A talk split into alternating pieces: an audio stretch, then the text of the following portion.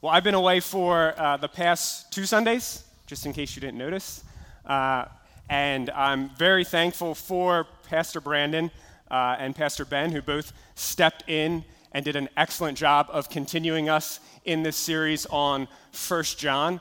Uh, I think one of the benefits here at Keystone is that we have multiple voices that are able to speak and preach, and so we can continue in the same book with the same message and yet get different voices on it. And so I'm thankful that they were able to step in in the past two weeks while we were away on vacation.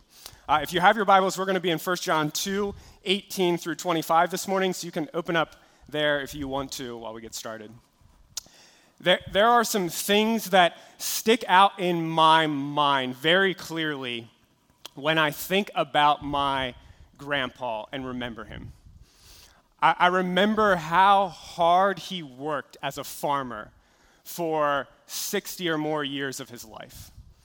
Uh, I remember seeing him on a tractor and, and knowing there is no other place that he would rather be than there right now. I, I remember the kind of mischievous smile and laugh he would have as he told a story or played a practical joke on someone. And I also remember how quickly he tended to give up on the Philadelphia Flyers when he was watching one of their games. He would often come to our house to watch the games because he didn't have cable, we did, and this was before the years of sharing your Comcast passwords. And so he would come and watch with us. And there are two things that I remember about those nights. Uh, the first is that he almost always fell asleep at some point throughout the game and would start snoring, only to then wake up and completely deny that he was snoring in any way. And then the second is that without fail, if the Flyers would get down two goals, three goals, even if it was in the first period, he would get restless and if there was th- down three goals, you would hear his recliner close, him stand up, and him say to some effect, uh, This game's over. I'm going home. I'm going to sleep. And I've realized that that trait has been passed down to me as well, that I'm quick to give up on sports games. That I'm wa- when I'm watching my favorite teams, if they get down multiple scores, I'm quick to say, This is over. Get up off the couch, go away, and do something else. Sometimes it's easier to give up on your sports teams than it is to keep watching them.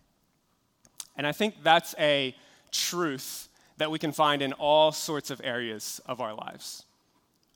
That in many ways, in many areas, sometimes it's easier to give up than it is to keep going. That endurance is difficult. That, that going in the same direction in one area year after year after year is challenging and that applies to our faith as well and the life God calls us to live as Christians.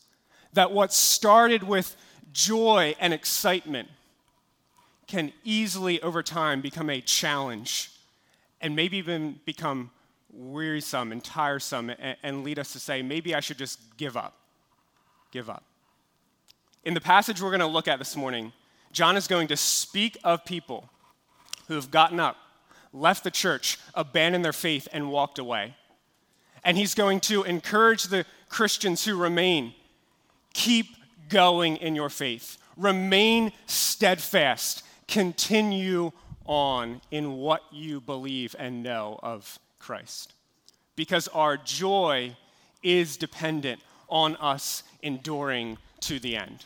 It's the big idea for this morning. Our joy is dependent on us enduring to the end that what matters is not just that we start well, but that we finish well too as Christians. And I want to be upfront this morning and tell you that I believe the Bible teaches in a doctrine of eternal security or perseverance of the saints or, or whatever you, we might call it. That those whom God predestined, He called. And those whom He called, He justified. And those whom He justified, He glorified that he who began a good work in us will bring it to completion. That those who truly are born again, saved, believe in Christ, will make it to the end because God will hold them to the end. And we're going to emphasize that side of things next week when we look at 1 John 2 20 and 26 through 29. And it's why I included next week's big idea in your notes already, which is just this our enduring to the end is dependent on God's grace. Our joy is dependent on us enduring to the end, and our enduring to the end is dependent on God's grace. I would say those are flip sides of the same coin in many ways. Yes, God will keep his children to the end. And yes, God calls his children to persevere in the faith, keep going, so that they might make it to the end. And I believe that part of why passages like 1 John 2, 18 through 25, and others are included, encouragements and warnings for Christians, are part of God's grace that's meant to keep us going day after day after day in our faith in Christ. And so, as we look at this passage this morning, we're going to focus on four things throughout it. We're going to see a sobering truth, a necessary warning, a hopeful command, and a joyful promise. That's where we're going. A sobering truth, a necessary warning, a hopeful command, and a joyful promise. And so let's pray and then read these words in 1 John 2. Father, we believe that your word is sweeter than honey, more precious than gold. That when we open up the Bible and read it or listen to it, that what we hear is your voice. And so we want to pray that by the power of your Spirit, you'd speak to us this morning and that you graciously help us to keep going in our faith. We pray this in Jesus' name. Amen. 1 John 2, starting in verse 18. Children, it is the last hour. And as you have heard that the Antichrist is coming, so now many Antichrists have come. Therefore, we know that it is the last hour. They went out from us, but they were not of us. For if they had been of us, they would have continued with us. But they went out, that it might become plain that they are not of us. But you have been anointed by the Holy One, and you have all knowledge. I write to you not because you do not know the truth, but because you know it, and because no lie is of the truth. Who is the liar but he who denies that Jesus is the Christ? This is the Antichrist, he who denies the Father and the Son. No one who denies the Son has the Father. Whoever confesses the Son has the Father also. Let what you heard from the beginning abide in you. If what you heard from the beginning abides in you, then you too will abide in the Son and in the Father. And this is the promise that he made to us eternal life. The, the first thing we might see as we look at verses 18 and 19 is a sobering truth, and that's this that not everyone who starts as a Christian endures to the end. Not everyone who starts as a Christian endures to the end. In these verses, in the whole passage, but especially in these verses, John uses some terms that, that may be confusing for us or loaded for us. The first is this He says, Children, it is the last hour. The last hour. And we might say, well, wait a second. John wrote this passage over 1900 years ago, which means 16,500,000 hours have passed since this moment at least. So, John, when you said it was the last hour, you, you were wrong, right? It wasn't the last hour. When, when John uses this term, the last hour, or when other New Testament authors use the term the last days or the end of the ages, they're talking about spiritual time. And what they're talking about is the time between Christ's first coming and his second coming, saying that because we live in that time, we live in the last hour, the last days, where Christ could return at any moment. Any moment. And so there's this added urgency and importance to us enduring in our faith because we live in the last hour. And then John says, Well, here's how you know that you live in the last hour because of the Antichrist. We hear that word, and I think that's such a loaded term for us sometimes that maybe our minds instantly jump to some central figure that we think is going to appear before the return of Christ. And, and we search Silicon Valley or our least favorite political party trying to identify them. And while Scripture does talk about a central antichrist that's going to appear opposing Jesus and draw, try to draw Christians away from their faith, what John is focusing on here is he's saying there's actually many antichrists throughout history. Many throughout history.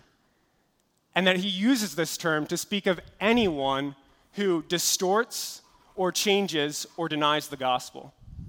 Someone who denies that Jesus is the Son of God, come as a man to live for us, die for us, and be raised for us so that our sins can be forgiven. And John says anyone who would deny that truth, distort that truth, change that truth, that they could be considered an antichrist by virtue of their opposition to Jesus. We might think, well, that, that's harsh, John. Why would you speak in that way? Because John wants us to know who's in the faith and who's not in the faith. Because as we see in verse 19, these Christians he's writing to have seen people who they thought were Christians, who were a part of the church, who by all appearance had a strong faith in Christ, get up, walk out, and abandon their faith. And this reality that happened 1900 years ago still continues to happen today. Not everyone who starts as a Christian endures to the end. I would guess everyone sitting here today knows of someone in your life who at one point appeared to be a Christian, was part of the church, claimed to love Christ, claimed to have faith in Christ, served well, was passionate for Jesus, and then simply walked away from the faith and wants nothing to do with Jesus now. Whether family or friends or kids or well known authors and pastors or, or whoever, that we probably all know of someone like that. And so I want to ask the question with this point how should we respond when that happens? I mean, how, how should we think, feel, and live when people who we think are Christians, who we know and love, walk away from the faith? And, and I want to suggest four answers to that question under this first point. And here, here's the first one that we shouldn't be surprised when people walk away from the faith. We shouldn't be surprised when people walk away from the faith. Although it may be a new experience in our lives when it happens, this is not a new development in Christian history. James or John wrote to people who probably saw some of their loved ones, friends, as a part of this group who now has got up and abandoned the faith. Judas walked with Jesus for three years, witnessing everything firsthand, only to turn and oppose him in the end. Paul had ministry partners who he loved and who he worked faithfully alongside of, who eventually turned and walked away and opposed the gospel. This is not a new reality in Christian history, and we shouldn't be surprised by it. And part of why I say we shouldn't be surprised by it is because if we don't think this is a possibility, if we don't think someone could claim to be a Christian and actually appear to be a Christian, but then walk away from the faith, we will be shocked when it does happen, and it will be all the more likely to shake our own faith and perhaps lead us to walk away. Think of if, if you have a garden in your backyard and you decide, I'm going to plant a garden, I'm going to be a gardener, and you expect that there are going to be no weeds that grow up into that garden, I would guess you and I wouldn't be a gardener for very long. Because those weeds are going to pop up and you're going to say, What is this? And it's going to discourage you and say, What is going on? I didn't expect this to happen and cause you to be all the more likely to say, that I didn't know this was going to be a part of it. I, I'm not going to do this anymore. And the same could be true if we expect or are surprised that people might claim to be Christians, might look to be strong in their faith, only to one day turn and walk away and abandon it all. We shouldn't be caught off guard by that. But here's the second thing we should be saddened when we see people walk away from the faith. I don't think I need to tell you that. You probably just feel that naturally. but uh, I would just say that that's a good response. That, that was Paul's response in Philippians 3:18 where he says, "For many of whom I've often told you, and now tell you even with tears." I mean, picture that. Paul's crying as he's writing these words. Tears are staining the pages. Walk as enemies of the cross of Christ. I wonder if John is crying as he writes about these people who were in the church and yet have walked out of the church, some of whom he probably knew and loved personally. When I was youth pastor, that makes it sound like it was so long ago. It wasn't. But while I was youth pastor, uh, people would often ask me, if, if they found out I was a youth pastor, they'd ask two questions What's your favorite part of being a youth pastor? And what's the most difficult part of being a youth pastor? And I found the favorite part would change from year to year, it didn't always remain the same. But the most difficult part was always the exact same answer. What's the most difficult part of being a youth pastor? Seeing a student who, who appeared to love Christ, who was growing in their faith, who, who wanted to gain knowledge of who Christ is and how it should impact their life. Eventually, just one day, kind of get up, walk away, and say, I'm done with it. That, that, that haunts me. That was hands down the most difficult thing. And, and I would guess for many of you that's true too. For the people that you know and love, family members, friends, kids, others, who you've seen turn away and say, I don't want anything to do with this anymore. That, there, that is a grief that in some ways is probably unlike any other. It should sadden us deeply when people simply get up, leave, walk out, and say, I'm done with this. But then here's the third thing, too. We should be strengthened when people walk away from the faith. That's maybe the oddest of these four answers. How should we respond? We should be strengthened. Why, why should we be strengthened when we see people walk away from the faith? Well, in these verses, John tells us this happens for a reason as part of God's plan. It says that it might become plain that they are not of us. Might become plain that they are not of us, that they aren't truly saved. Like, well, how, how would that strengthen us? First of all, that it might increase our own resolve to endure in the faith and to know that, that we are in the faith. I, I mean, think about that. When someone we know, love, trust walks away from the faith and we keep going, says, I wasn't in this because they were in it. This isn't a club I joined because my friends and family are in this. I'm in it because it's real, and I'm going to keep going. I mean, think about it when, when someone like a popular pastor or author, someone we looked up to immensely, says, I, am done. I, I, don't believe this anymore. I, I'm walking away. And you keep going? It shows your faith was not rooted in that person, but is rooted in Christ. And that should be encouraging, that should strengthen your faith. I mean, just as someone walking away from the church makes it plain that they don't have faith in Christ, you staying and remaining makes it plain that you do. That should strengthen us and encourage us. And the other thing is that it should strengthen us in our resolve to see them come to faith in Christ when we see people walk away. Like when we see people abandon the faith, say, I'm done with this.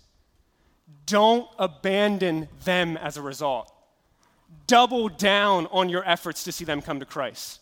Double down on your prayers that God might draw them to Himself and give them faith to see Jesus and why He's so beautiful and precious and good let someone else's resolve to abandon the faith only serve to increase you and I's resolve to pray that God might give them faith, to point them to Christ as we have opportunity. My, my own story is evidence that would say don't don't give up hope if you have a child or someone else who has walked away from the faith because when I walked away in high school and said, I want nothing to do with this, I had parents and church members and friends and family who said, we're going to keep pursuing him and praying for him. We're going to double down on our prayers that God might do something to save, transform, bring Kyle back, whatever it is. praise God for that. Don't give up hope if those close to you have walked away. Instead, let it increase your resolve to pray for them and to pursue them and lovingly point them to Christ. And then the fourth, how should we respond when we see people walk away from the faith? We should be sobered when people walk away from the faith. Don't, we shouldn't let a true doctrine of eternal security cause us to falsely believe that that could never possibly happen to us. When someone else walks away from their faith, abandons it, don't let that have us then lead to presumption in our faith, as if saying that that would never happen to me. But let it have us lead to perseverance in the faith. Says, I'm going to keep going. I'm going to keep going no matter what. Because part of why a passage like this is in the Bible, I would say, is to keep us going. It's God's grace to keep us going, which is why I think John includes this next part a necessary warning. Expect your faith to be challenged along the way. Expect your faith to be challenged along the way. We should expect there are going to be moments in this life where our faith gets challenged. John clarifies for us in verses 21 through 23 who he has in mind with the people who've left the church and who he calls antichrists. They're those who are now denying that Jesus is the Christ, denying that he's the Son of God, denying that he's the Messiah who is the only way to relationship with God. And, God, and John writes the Christians who remain saying, You know the truth. Don't believe the lies. You're going to hear these lies. You're going to have people tell you these lies. Don't believe them. You already know the truth. Keep going in the truth. Don't believe the lies that would challenge you to give up your faith and walk away. A- along the road of endurance, our faith will be tested and challenged. There will always be lies that would try to get us to give up and walk away. You've likely heard of the word deconstruction because it's been used so many times over the past four or five years. And that word, I, think, can be a confusing term because it can be used in so many different ways, not all of them bad. Sometimes people might say, I'm deconstructing just as a way of talking about wrestling with their doubts about what they've been taught and what they believe. But it's, it's often come to mean someone who deconstructs their faith entirely, tears it down, denies what they said they would have believed at one time, and, and ultimately deconverts, says, I'm not a Christian anymore. And you probably heard famous examples of this. I mean, YouTubers Rhett and Link, uh, Pastor Joshua Harris, Hillsong singer Marty Sam- Sampson are just several of the examples of lots of more well known people who have deconstructed, abandoned the faith. And, and there are lots more others that aren't as well known that you could find on social media, or maybe even people that you know who've walked this path. And I, I want to be careful about giving this kind of like one size fits all story with people who deconstruct and walk away, because I think there are lots of reasons, and I think we should want to hear people, understand what caused them to walk away, not shame them. But it does seem like often there's kind of this story that goes with someone who deconstructs and walks away with the faith. That the story goes something like this I once believed these things. I once believed these things, but now I don't anymore. And as a result, I'm actually happier and have a better life now because I've walked away from this. And so we should ask well, wait a second. We say that joy is found in Christ and knowing Christ.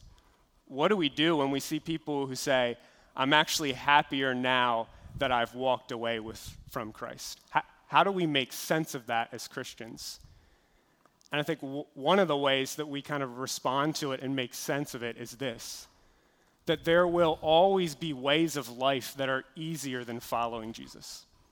There will always be ways of life that are easier than following Jesus.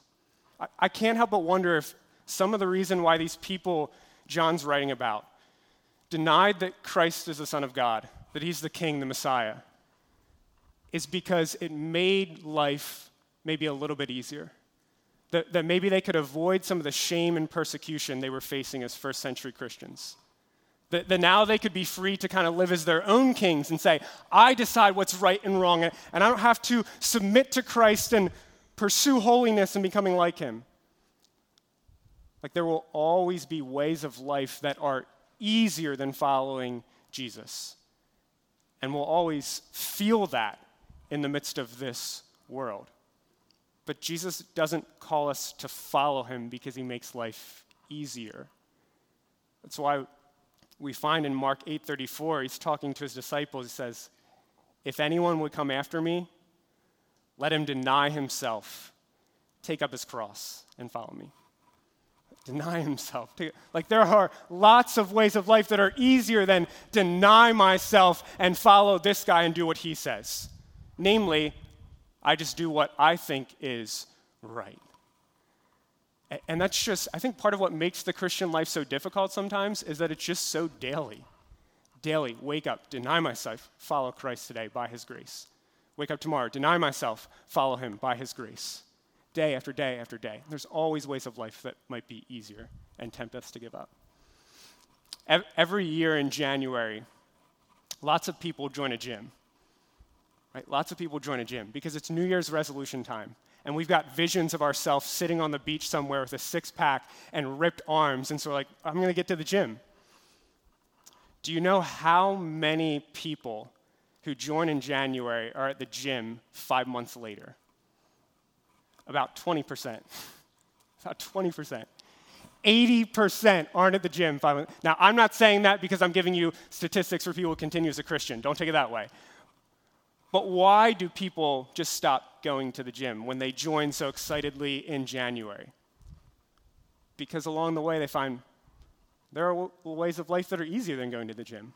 Sleeping in, not having to stop there on the way home from work. Like life is a little bit easier not going to the gym every single day. And so I'm going to kind of give up on this and move on. We don't follow Jesus because he makes life easier for us. We follow Jesus because we believe it's worth it and there is no life better than knowing him and following him. That's, that's why Jesus follows up those words we just read in Mark 8:34 with this then in verse 35. For whoever would save his life will lose it, but whoever loses his life for my sake and the gospel's will save it. Whoever really wants life will give it up for my sake and for the gospel's and will find true life in me. The, the call to persevere in the faith is not a call to live the easiest life possible, but to call, a call to live the worthiest life possible, which is knowing Christ and following after him. And, and then the second thing we, we might see here is that there are, will always be truths in the Bible that are appealing to deny. There's a temptation for us to take this and to stand above it rather than to stand under it. To take the Bible and to stand above it and to say, it must conform to me and what appeals to me, rather than to stand under it and say, I must conform to what God has said, even when it's not the most appealing thing to me because this is true and this is authoritative, and the one who spoke this is a good father. And so I believe it. In John's time, people were taking what the apostles taught about Jesus and they were standing above it and saying, that doesn't appeal to us, so we're going to deny that Jesus is the Son of God, come in the flesh in some way. And in our time, this temptation remains to deny some truths of the Bible because they don't appeal to us. It, it's tempting in our time to deny what Scripture says about gender and sexuality. It's, it's tempting to deny what it says about Jesus is the only way. It's tempting to deny what it says about hell. It's tempting to deny what it says about all sorts of other way, things. That it's appealing to us to say, I, I don't believe that because I, I, I don't want to believe that. That doesn't appeal to me. There will always be truths in Scripture that are difficult, that we grapple with, that we ask questions about. And please don't hear me say that persevering in the faith doesn't mean we don't have doubts and ask questions. It just means that we ask doubts and questions, and rather than using them to tear down Scripture, we wrestle with Scripture. And we ask, why does it say this? Why should we still believe that? Why is this the Word of God? And then we find as we ask those questions and ask them together, admitting our doubts, asking our questions, wrestling with Scripture, that our faith actually ends up growing stronger rather than weaker. The call to persevere is not a call to just shove your doubts and questions away and just believe. It's a call to wrestle honestly with doubts and questions in light of Scripture, and so become stronger in faith in Christ. John follows this section up then with my favorite parts of this passage a hopeful command and a joyful promise. And here's the, the hopeful command we should see God's word as a means to endure. God doesn't just call us to endure as Christians, He gives us aids or means of grace to be able to keep going. And one of the primary aids He gives us is His word. That's why John says in verse 24, Let what you have heard from the beginning abide in you. If what you heard from the beginning abides in you, then you too will abide in the Son and in the Father. The, the fuel that will enable us to endure day by day by day by day is this God's Word what the apostles taught and what we have contained in our scriptures. And we desperately need it if we want to keep going as Christians. T- two weeks from now, the Tour de France will start. It's one of the most well known endurance events in the world. A- and over 23 days, bikers will compete in 21 stages where they'll ride uh, 2,068 miles total and they'll climb an elevation gain of a total of 48,530 meters, which I know means nothing to us because we're Americans and we're like, what is a meter? I have no idea. Uh, it, it's essentially like you biking up Mount Everest five and a half times. And they'll do it all in a matter of 23 days with only two days of rest. And we get to watch it all from the comfort of our couches with a bag of chips right next to our hands, right? It's fantastic the, these bikers are constantly taking in calories throughout those weeks.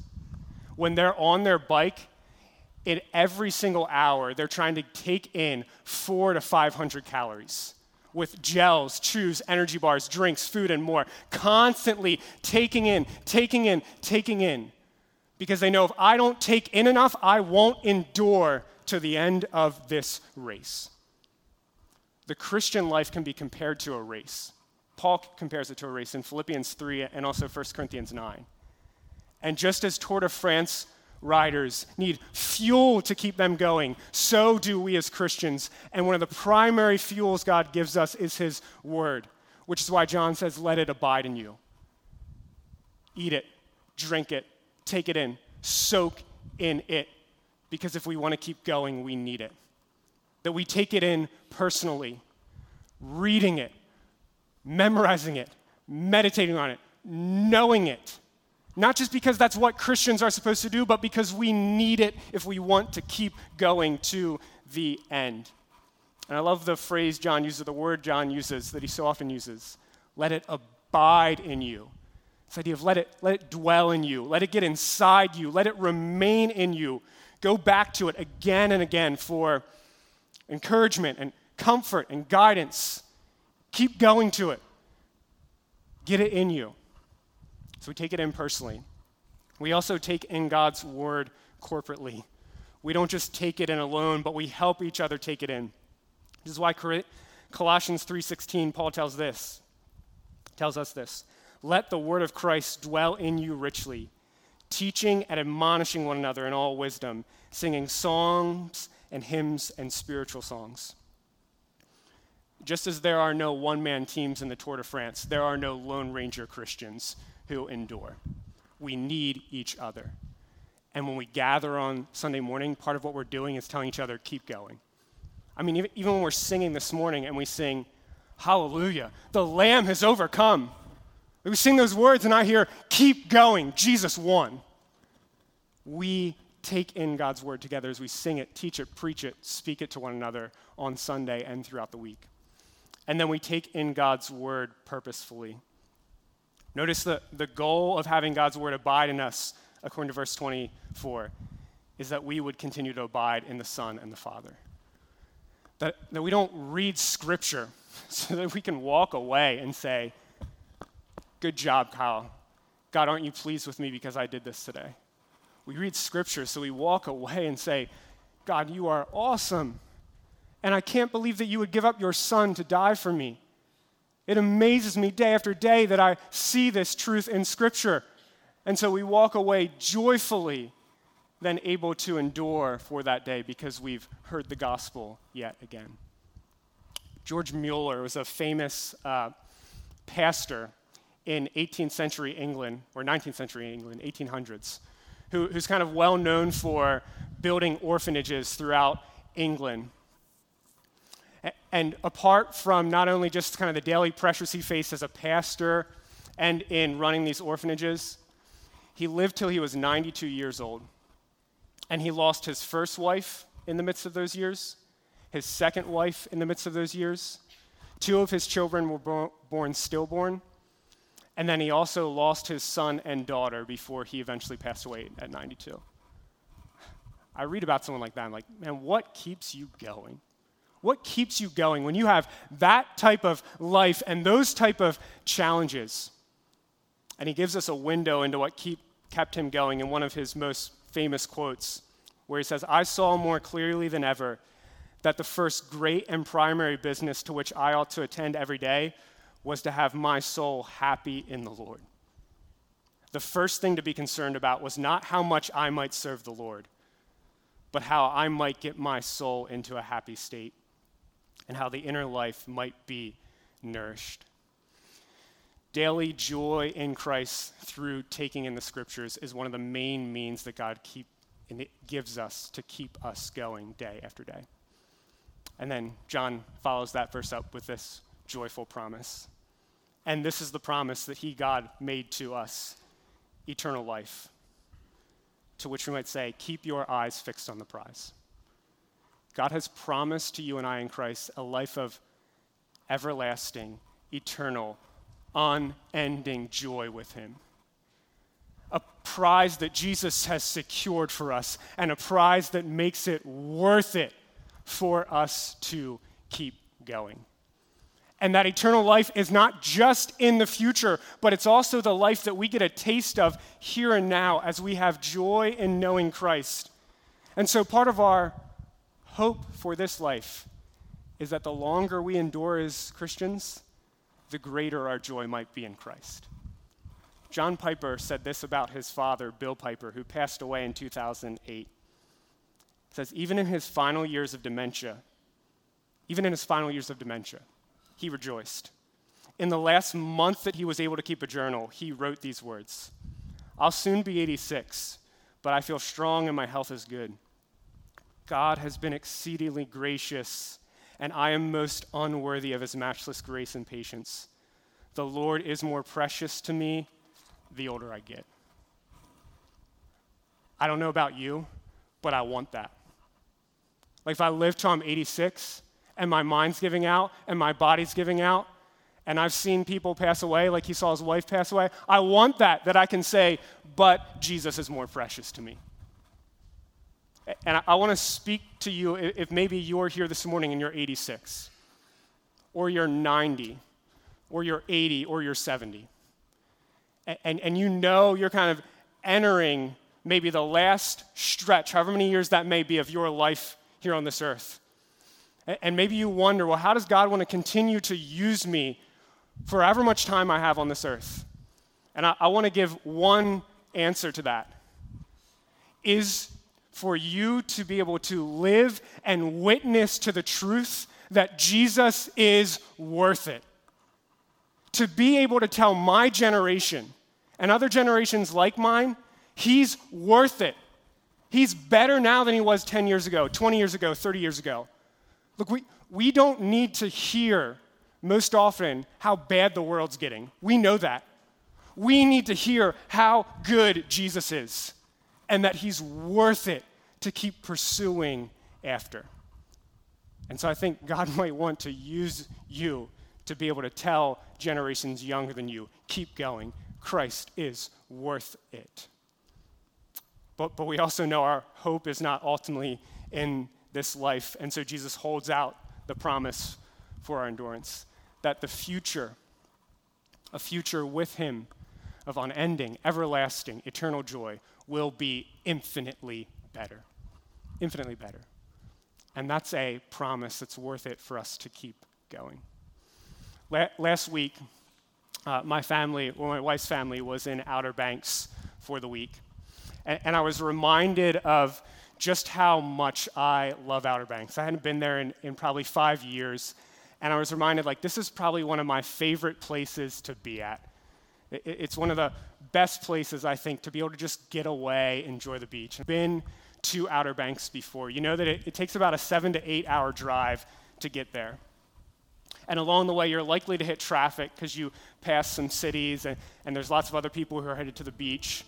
And so, one of the places we hit traffic was at the Chesapeake uh, Bay Bridge and Tunnel. And it added probably about 45 minutes to our drive. And I just want you to imagine with me for a, a moment if what if I'm sitting in that traffic and I, I start to say, man, we should just turn around and go back home. This is just too difficult. This traffic's just too annoying. Let's just go back home. There's no traffic going the other way. Or, or if I said, you know what, there, there's a lake 10 minutes from here. Why don't we just turn off the next exit, go to that lake? It's water. That's what we're going to see the Outer Banks. Let's just go there. It's just too difficult to get to the Outer Banks.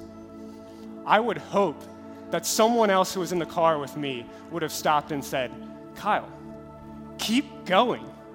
It's worth it.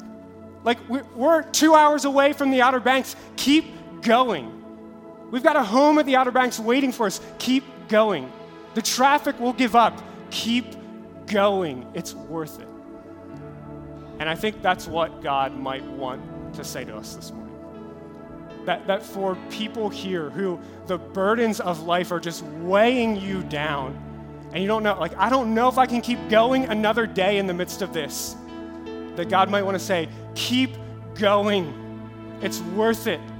And God is faithful and will take care of you, and His mercies are new every morning. That, that maybe there's people who, that feels like your faith is hanging by a thread. Doubts and questions just seem to overwhelm you. You think it, it's about to give way. That God might want to say, keep going keep pursuing Christ. Keep wrestling with your doubts and questions because knowing Jesus is worth it. Or that maybe the life that God has called you to, that you find yourself in, the job, the ministry, the marriage, the family, or whatever else it is, just feels so difficult. And it just feels like it'd be easier to give up and move on. We, we might hear Paul's words when he says, Let us not grow weary of doing good, for in due season we will reap if we do not give up. Wherever you're at, keep going the end is worth it. Christ is worth it. And he who began a good work in you will bring it to completion, as we'll talk about next week. Let's pray. Father, we worship you. We ask you, give us grace to follow Jesus as our Savior who gave himself up for us, as our King who calls us to lay down our lives, deny ourselves, and follow him day after day after day. God, give us the grace we need to keep going. I pray this in Jesus' name.